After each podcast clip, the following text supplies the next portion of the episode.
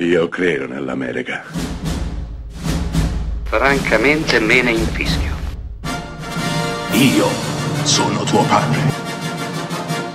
Anna Nishimasa. Rimetta a posto la candela. Rosa bella. Ma come fa a chiederti come stai? Chiede tutto quello che è programmato a chiedere. Vuoi sentirlo parlare? Ok. Gli chiederò come sta. Io sto bene. Come stai tu? Benissimo, è passato molto tempo. Forse bisognava esserci al cinema nel millenovecentottantatré, quando John Badham uscì in sala con War Games, giochi di guerra. Protagonista un giovanissimo Matthew Broderick e una giovanissima Ellie Sheedy.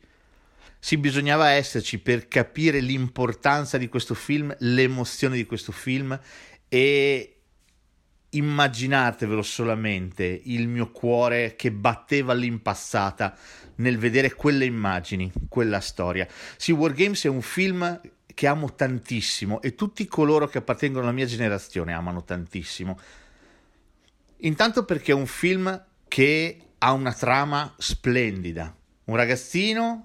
Un ragazzino appassionato di computer, come tutti quanti noi a quell'epoca eravamo, riesce a trovare il modo, lui è un mezzo hacker, riesce a trovare il modo di violare il computer della difesa degli Stati Uniti d'America, lo W O P R, un computer potentissimo, il più grande e potente calcolatore che mente umana abbia mai concepito. Beh, Matthew Broderick riesce a fare questo, riesce a penetrarlo e... Lui inizia a giocare con questo computer, lui pensa di giocare con questo computer e decide di giocare a guerra termonucleare globale. Peccato che il computer non stia giocando, ma il computer stia organizzando di fatto un'offensiva degli Stati Uniti contro la Russia e stia mobilitando dei missili nucleari da mandare in territorio russo. Sarebbe la terza guerra mondiale. A questo punto il ragazzo deve cercare di trovare il modo di fermare questa cosa che ha iniziato. Pensate che trama allucinante.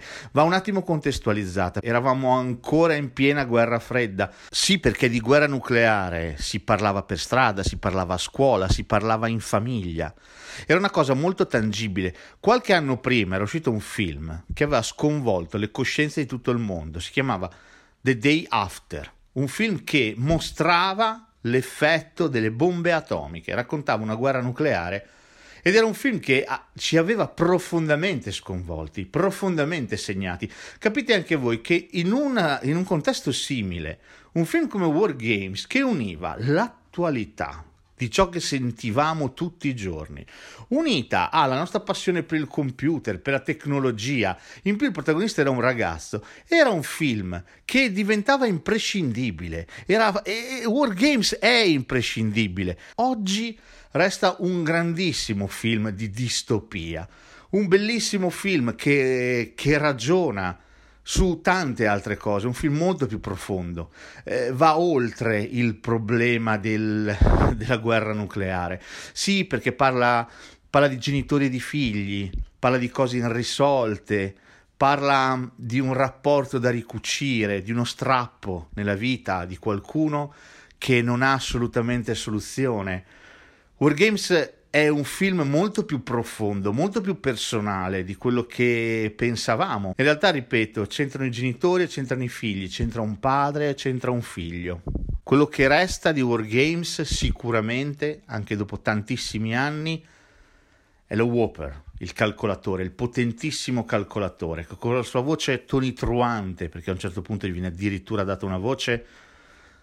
voce robotica, voce impersonale, resta qualcosa di terrificante, qualcosa che è lì a dirci che forse la tecnologia è una cosa splendida, ma può essere anche una cosa terrificante, senza l'uomo ad assisterla, a guidarla.